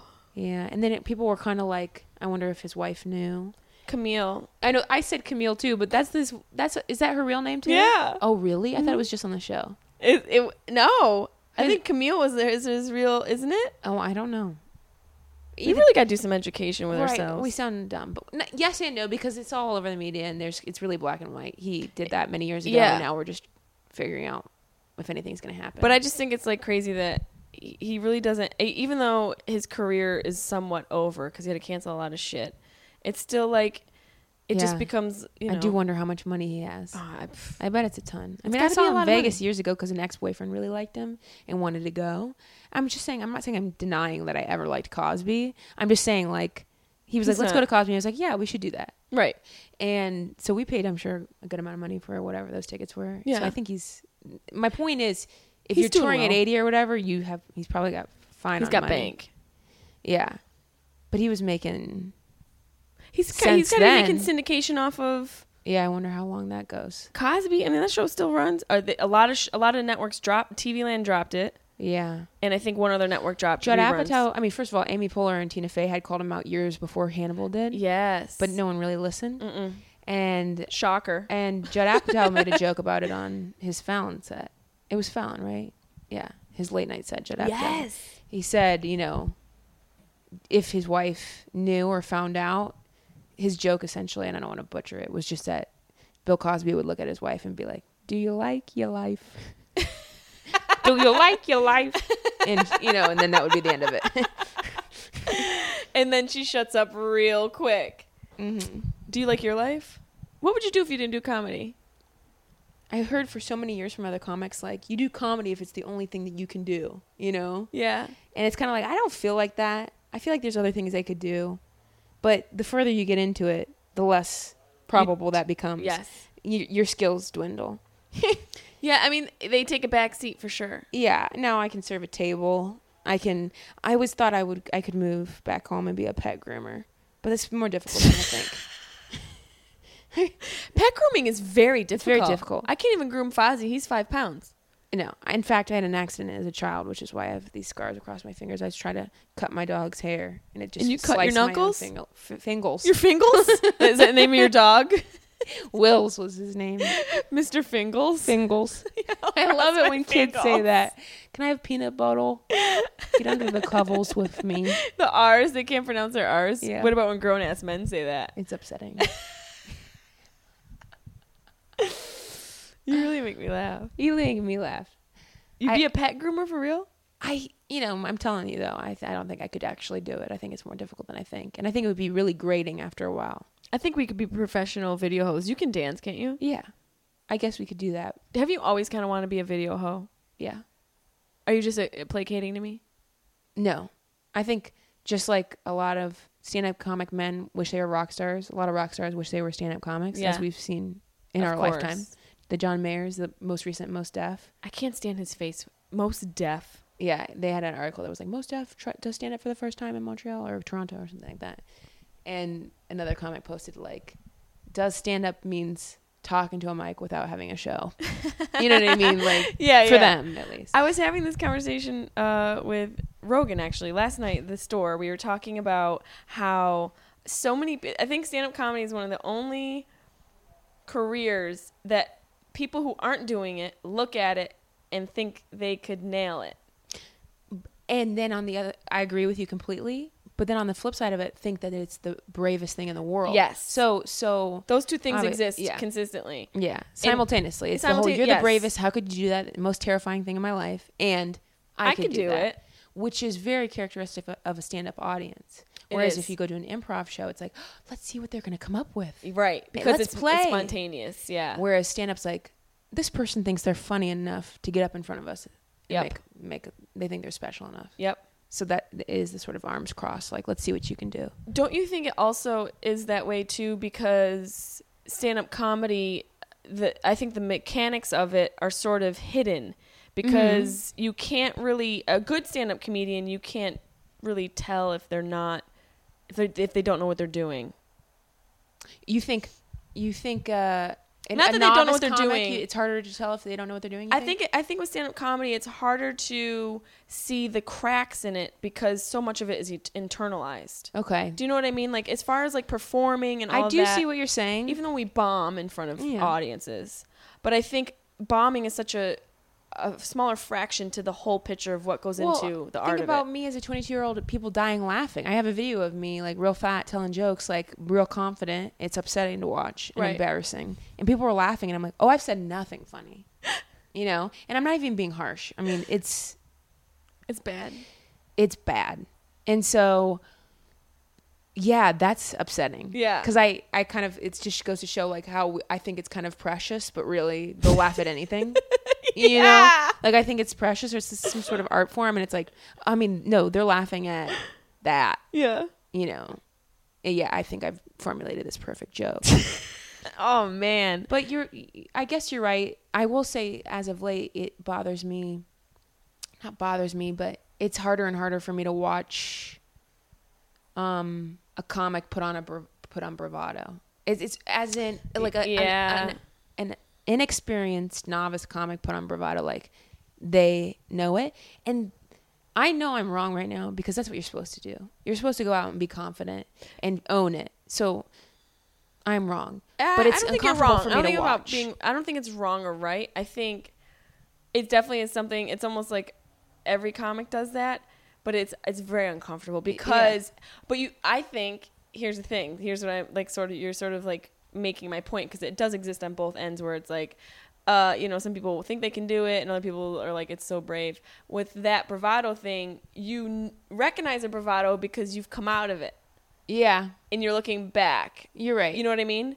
Yeah. Younger comics. Yeah. And I'm not, I'm not saying I'm, you know, we're like these crazy no. seasoned, but you know, right, right, there's, right. there's milestones in the career. Yes. But you, you see that looking back, you're like, oh, you're right. You're right. You, it's blind I, confidence. I've seen, I've seen young, uh, a young woman open for me. Um, and I watched her and enjoyed her. And I saw her tell jokes that I've told when I was her age and not, and it clearly, I am not alluding to stealing. Yeah, I'm no, saying, no, saying the, the material, things, yes. tr- you know, retread. Right. Because that's the, that's where you are in your life. Yes, not verbatim. Airplanes, but yeah, you talk about yeah, you know. So yeah, I guess you're right. Crazy. Watching that, it makes me maybe kind of cringe thinking about maybe how I used to be. I think about that from like last week. Sure, I mean my album from three years ago. I'm like, nah. You know, I, I'm not saying I hate it. Yeah, but it's just it's such an evolving thing and evolves so fast. I also learned a lot. It's like I learned a lot when I did with that. I was just like. I was, yeah, I, whatever. I didn't own it like I should have. Yeah, but it's just, it's a process. And, you know, you just get better the more you yeah. do it. Um, I want to ask you one thing before we get out of here. I'm ready. Who is your at your face kills me. Who's your Hollywood crush? Oh, shit. That's one thing I always like to know. I mean, in my head right away popped uh, Christian Bale. Just because I loved him as a kid. You know, Newsies was something I watched and rewatched, like Hump the Couch about. You know, that was my... I, him and Tom Cruise were my first crushes. Tom Cruise? I mean, Tom's completely uh, out of a, this yeah. picture now for me. Really? Oh, absolutely. You he's don't like, like crazy Tom Cruise? After, I mean, I... I surpassed him in height after third grade. You know what I mean? Wow. You were over him in third grade. And height-wise, I was taller than him at that time. Oh, yeah, you are tall. So I think I really liked him in, like, Far and Away when he was still with Nicole Kidman. That was a great movie, It was huh? a fantastic movie. Her hair was so beautiful. It was she so had her good. Regular face. Yeah. So good. It was really good. But Christian Bale in Newsies and pretty much everything else he's been in since, he doesn't disappoint. He's damn good. And then Ryan Gosling, I love. I mean, The Notebook for me was formative in, the, in those years where you're like longing for what you f- thought was lost love or unrequited love when really you're just like, I mean, get a life back. You're like, love isn't real. Yeah. So The Notebook, I remember just being like, oh, God, The Notebook still, man, that bu- that movie and the book. I mean, when he... when they're laying on the ground after they reunited and had sex. Oh, my God, like, with the, the, the fire? Pancakes, banana... or he's like, pancakes and... he's like talking about breakfast. And I'm yeah. like, oh, oh my God. Who else really gets me He's going? All sweaty. That was such a hot scene. I mean, Bradley Cooper in Silver Linings Playbook. You gotta stay, stay away from Bradley Cooper, though. Really? Yeah, you gotta stay away. Is he bad? No, because I want him. Oh, get it. I get it. Girl. You can't. I'm not sharing him. I love his profile. I like that big nose of his. He's great. I mean, I loved him. I've loved him in so many things. He's great. He really is great. What was he nominated? No, I don't American think he was Sniper? Nominated for Tony, but he was in Elephant Man. Oh, that's right. On Broadway. I never saw it. I think he just got off of it. We didn't see it. No, but we should have. We should have gone there and just worn like I need to get over there. MILF outfits. Yeah. You know, where moms show up and they're just trying to like. We should have brought out like a bouquet of carnations. Well, since we're on the tub- subject of crushes, I saw my crush Stamos on Broadway. How you? I feel like that's that's like reachable for you. It's, yeah, right now, you especially did, now after rehab. Oh, uh, Nikki Glaser posted the other day. She found some restaurant or wherever she was on the road. It said pre-Stamos. And she's like, what I call my life right now. Pre-Stamos. But it was one word, pre-Stamos. Yeah. Prestamos or pre-Stamos right. or whatever. That's funny. Yeah, it made me laugh. I saw him on Broadway, and there was just a bunch of old ladies there with their cleavage and frosted Ooh. Lips. Like, like Uncle Jesse. Oh, he did some Glee appearances. I, I, I've actually brought up yeah. Glee now twice, but I don't know why. I don't. He was I only on watched Glee. The first season like or seven something. Episodes. But he was on Bye Bye Birdie on Broadway. Really? And my best friend took me there. I got wasted so off of champagne. I saw him on Broadway. Third row. And? We made eye contact. Oh, shit. I said something Greek to him in the receiving line after. What? Yeah. I said some Greek shit to him, and he was like, "Do you, are you Greek?" And I was like, no, I'm just, I just want to say something you're in Greek. And then what did he say? And then he's like, oh, okay, great. And then I kept walking. Damn it. And then he got into the limo with two nineteen-year-olds. That's when you, like, sprayed his face with Windex. What was that? My Big Fat Greek Wedding? Yeah. Oh, you know, it's tough to watch heroes fall. It is. Um, just the way people watched you fall in New Zealand. Yeah. After, to uh, yeah. Evanescence. Or no, no Kid Rock. No, ba bang da bang diggy. Oh, God. Ba with the ba da bang da bang diggy diggy diggy said the buggy set up chuck the buggy. Where can um people find you? This is probably going to go I fixed my up. Website. I think it's sweet beth dot com again. sweet beth dot com. What happened? Yeah. I don't know. I mean, somebody had built it for me years ago as a yeah. gift, and um I just... whatever. I, just, then I made a Squarespace because I needed to update it. I didn't want to keep bothering them. Yeah. And then they found out, and they were, you know, because they would have been helpful, but...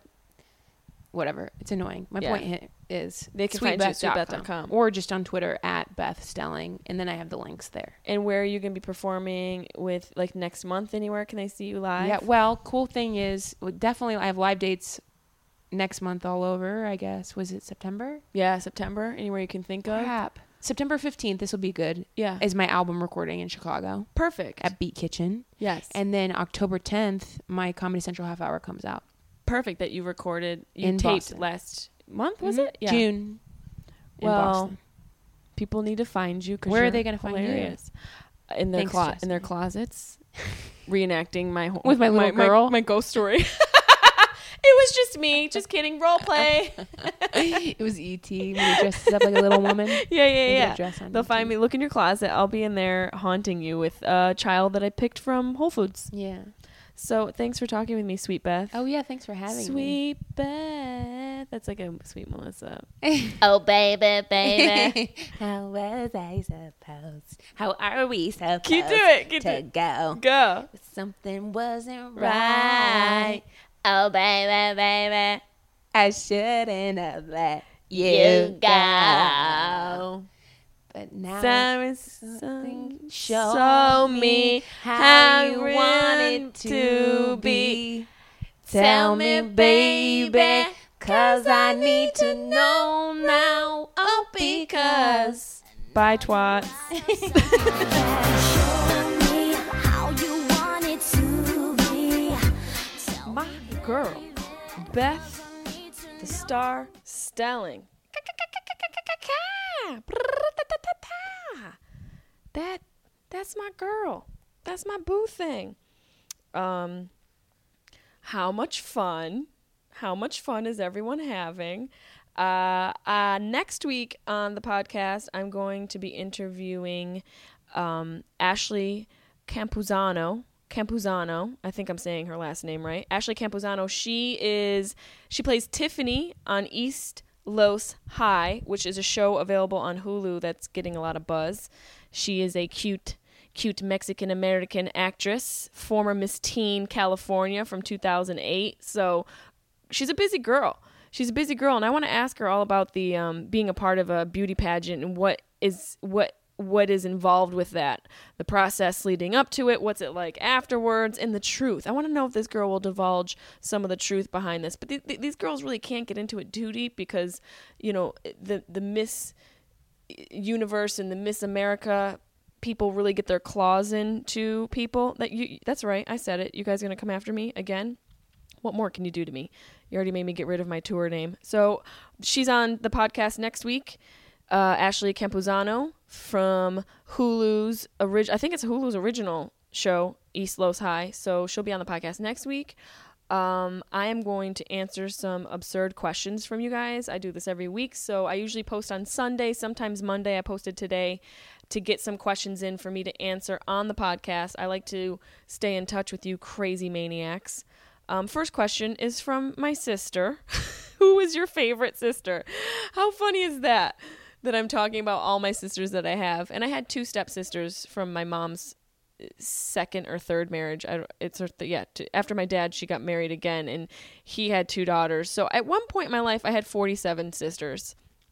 Um, Emily Peluso, who was your favorite sister? I'm my favorite sister. How about that? Okay, and the second question from Linda Kalbus. Who was your prettiest aunt? Lin- my Aunt Linda posted after this. I gotta say, my Aunt Linda is killing it. She is a distinguished woman. She looks good. Uh, I see you, Aunt Linda. Um, Aaron Cantu, who has asked me questions before, when are you guest starring on At Midnight again? Actually, I just spoke to my manager about this, so soon. I miss it, too. You miss me on there. I appreciate it. I miss the show. At Midnight on Comedy Central. You guys have to check it out with the infamous Chris Hardwick. Um...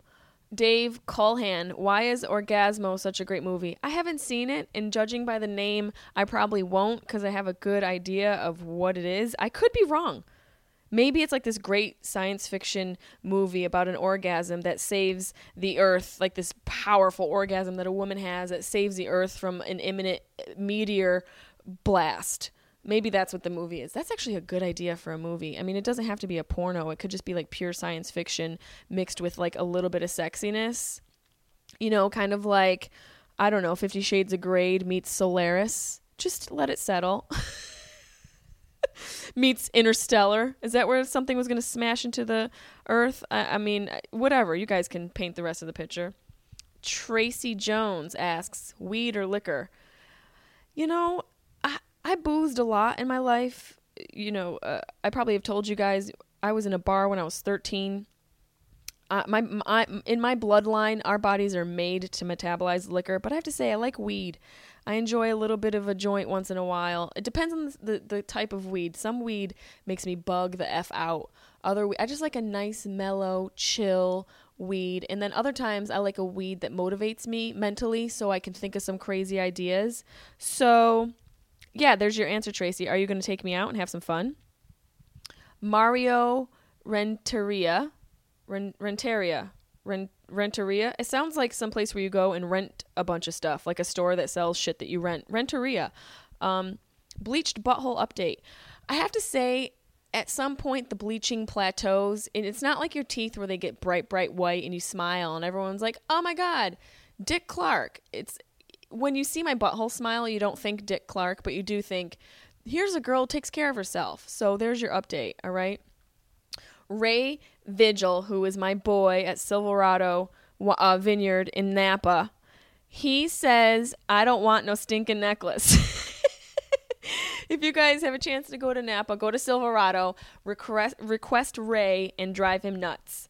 Um, Nicholas Steinbeck, when are you bringing your show to Florida? I don't, that's a good question.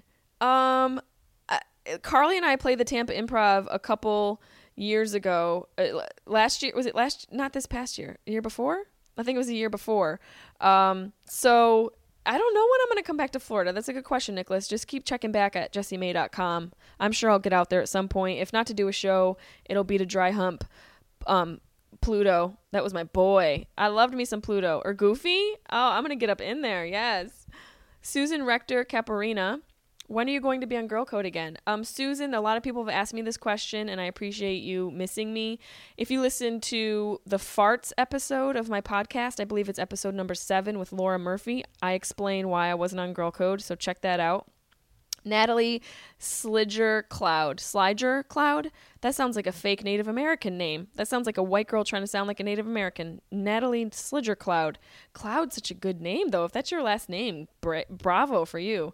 She wants a crazy neighbor update. Well, honestly, I know I told you guys. I'm whispering because my doors are wide open. Um, I, I think I might have told you guys the apartment I lived in last year, they were just fucking, fucking, fucking, fucking so loud. Like it, it sounded just very dramatic and very theatrical, almost like it was a contrived noise that the girl was making just to, I don't, she might've been paid for it. But in this new apartment, there is people who like to fuck loudly, and it's like Melrose Place here. Our courtyards, you know, is very tropical, but the no- noises reverberate off of these stone walls. I wish that apartment buildings, apartment complexes, when they build apartments, they also consider the fact that noise travels, and some of the noise isn't noise that we really want to hear. So maybe they can put up some soundproofing on the walls and the exterior to absorb some of those fucking noises. Um, not like just fucking noises, like the fucking noises, like when you fuck, actually fuck. But I haven't heard any, any of that lately. The hilarious part, haven't heard any fucking noises, have heard a new baby crying. There's a newborn baby crying, and that's the new noise that has replaced the fucking. Oh, the circle of life is happening all around me. So basically the people who were fucking made a baby, and now they're not fucking anymore, and they're just taking care of the baby. So, Emily, I'm sorry, but I'm never going to have a kid. If I stop having sex, ugh, God, what's the point of life? Um, so that's my neighbor update. Jason Newland asks, at what di- at what age did you know you were a comedian? I have to say that from as far back as I can remember. I didn't know I was a comedian, but I knew I was funny. I didn't really know I was funny. I, it's just the way I communicated. So I think since forever, since I can remember, you ask my mom, she'll say the same thing. My dad will say the same thing. So I guess since forever. Um, Hal Spencer, I see you like campy horror movies like Zombievers, but you also like the creepy, disturbing, sleep with the lights on horror as well. What about foreign ho- horror movies with subtitles? I do. You know, I love horror movies. It's a thing. And, and I know I haven't talked about any new horror movies lately, and I apologize, but I have to really look into my list of movies that I've already listed for you guys, and I have to think about some new ones because I know there's some good ones out there. And I actually was listening to the Nerdist podcast episode with John Cusack, who's one of my favorite actors. He was talking about a Japanese film, and Hal, you were asking me about horror, uh, foreign horror, which is one of my favorite genres. I hate the word genre so much, but to describe this type of movie, foreign ho- horror is one of my favorite. And Audition, John Cusack recommended Audition. So I might watch that. I think it's a Japanese film. I don't mind reading my movies. You know, my mother was a teacher, and even though I didn't go to college, I'm an educated person. I like words, F Y I, okay? I like romance and words. Um, but I do, the Norwegians have a great, have a few really great movies. I think Rare Exports is a Norwegian film. Troll Hunter, I've mentioned these before, is a Norwegian film. Let the Right One In is a Swedish film, all subtitled. Those movies I recommend. Um, Bobby Jack, what's your type of guy to date? Somebody with a hair. A hair? I meant to say a job. I was thinking of a hairy man. I, I meant to say someone with a job, and I said someone with a hair. Just one hair. One strategically placed hair. Um, I like to, you know, my type before was a guy who was an asshole, and my type now is still an asshole. I just want a sweet asshole. Like, not even really an asshole. Let's move on from that in our lives, ladies. But I want, like, you know, a, a gentle lumberjack. You know, like a manly man, but he's tender. I want, like, a big son of a bi- a big hairy son of a bitch that's tender. I think Harry from Harry and the Hendersons is my main match. Oh, oh God. Okay, so if you guys have been following me, I have started Jesse May's giveaway. Uh, I partnered up with a couple of my favorite brands, and they've been nice enough to to give me products to give away on my podcast as a little thank you for you guys listening and tuning in every week. I do this for free, and I just want to give back as much as I can to you guys. I'm fortunate enough to do a career where people send me shit, and I have enough shit. I'm actually downsizing all of my stuff, but I um, teamed up with a few companies. In this particular podcast giveaway, I decided to team up with the Urban Smith, which is a jewelry company out of San Francisco, who have been very generous to me in sending me products. And I actually, I wear one of the necklaces all the time, and they do custom nameplates, rings, it, just really cool, edgy, fun stuff. And the possibilities are limitless. Whatever you want to put on a necklace, literally this chick will make it for you. So we teamed up together, and the first necklace, she sent me four. That's how nice she is. She sent me four necklaces to donate to my podcast giveaway for you guys. And the first one up that I'm going to give away is the Badass nameplate. And what what I did was I had an Instagram post of a, a picture of me holding a mac and cheese, a box of mac and cheese, and I asked you guys to give me your best hashtag. And I have to say I was very pleasantly surprised. You guys are funny. I have very funny fans. Some of you are gross. Some of you are weird, and I love all of it. Um, the gross is a give, and, give or take. But my favorite one, it was a hard choice, but keep in mind, I have three more necklaces to give away, so there'll be p- plenty of opportunities for you guys to still win, and I'm going to find new ways to have you guys do different things to win the stuff. It'll, there'll be photos for you to do hashtags on. Um, I think next week what I'm going to do on my Facebook page is I'm going to ask you guys to g- send me a crazy name for my sister and her to name her baby, but we'll get into the details of that. First, let me say the winner of Jessie May's giveaway, the hashtag game that we played on Instagram, and her Instagram name is April N. Pickett. April N. Pickett. She put the hashtag to the photo. If you guys don't know the photo, it's me holding up a box of macaroni and cheese. Her hashtag was hashtag when you're a shitty mom but you care a little bit. Which is so true. Like when you just, you're not going to cook for your kid. You're like, I'm not going to cook for my kid, but I'm going to make him an organic box of mac and cheese. I'm not going to use Velveeta shells and cheese, even though that shit is delicious. I'm going to use the healthier mac and cheese. I, I loved it. My assistant Liz loved it. When you're a shitty mom, but you care a little bit. So kudos to April N. Pickett. I will get a hold of you on Instagram, and I will get your information to send you the necklace as soon as possible, and a couple other cute goodies I'll throw in there for you. Um, and just make sure you take a picture of it, of yourself with the necklace, and show us, show the world the cute necklace that you got once you get it. So next week, to give you guys a head up, heads up, I'm going to ask you to send me what my sister should name her baby. Now, don't worry about gender, because we're in a generation where gender doesn't matter. So don't don't be restricted by gender, or don't be restricted by names. Go crazy, like Pen Pen Knuckleberry Finn the Fourth. Whatever you want to do. I want to hear your most creative name that that my sister should name her baby. That that that's going to be for next week, and I'll put more details on my Facebook page. For that, that's where we'll play the next week's game on my Facebook page. Um, And so congratulations, April, for being a funny bitch. Thank you for participating, and look for my message. I will find you. I'll have my assistant hit you up, and we'll get you all the details. How cute, April, you mad funny. And thank you for everybody else who posted. You guys were funny as hell too. Um, and uh, this has been a lot of fun. This actually has been fun this week. It's fun every week, but I got to uh, tell you guys how I feel about dating and tit pics. I went on a tit pic rant. I mean, what do you want from me? I got to keep it real, right, guys? You don't want any bullshit from me. I know what you want. I know what you come here for. Uh, I will think of some horror movies for you crazy bastards. Thank you for sending me your questions. Make sure you you tell your friends to listen to the pod, the Sharp Tongue podcast. If they if you think they'd be interested, of course they would. I mean, come on now. Even if they're not, let them listen to it. Maybe they'll learn a thing or two. Maybe they'll find a movie they like. Maybe they'll win a necklace. Um, make sure you subscribe. Well, you're already listening, so you are subscribed. Maybe not. Well, yeah, you should be, right? If you subscribe, that's the only way you can listen. I'm pretty sure there's a foolproof way of doing this. I'm not, you know, a technological person, so whatever. If you're hearing me in your ear, I'm assuming that you're subscribed, and I thank you for your subscription. Oh, baby, baby. Um, I found a fun little Britney-esque thing to leave you guys on. I'm going to miss you so much. I'm going to miss you so much this week. I really am. I hope you'll miss me.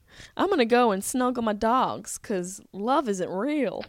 And how fucking dare anyone out there make fun of Britney after all she's been through? She lost her aunt. She went through a divorce. She had two fucking kids. Her husband turned out to be a user, a cheater, and now she's going through a custody battle. Leave Britney alone! Please!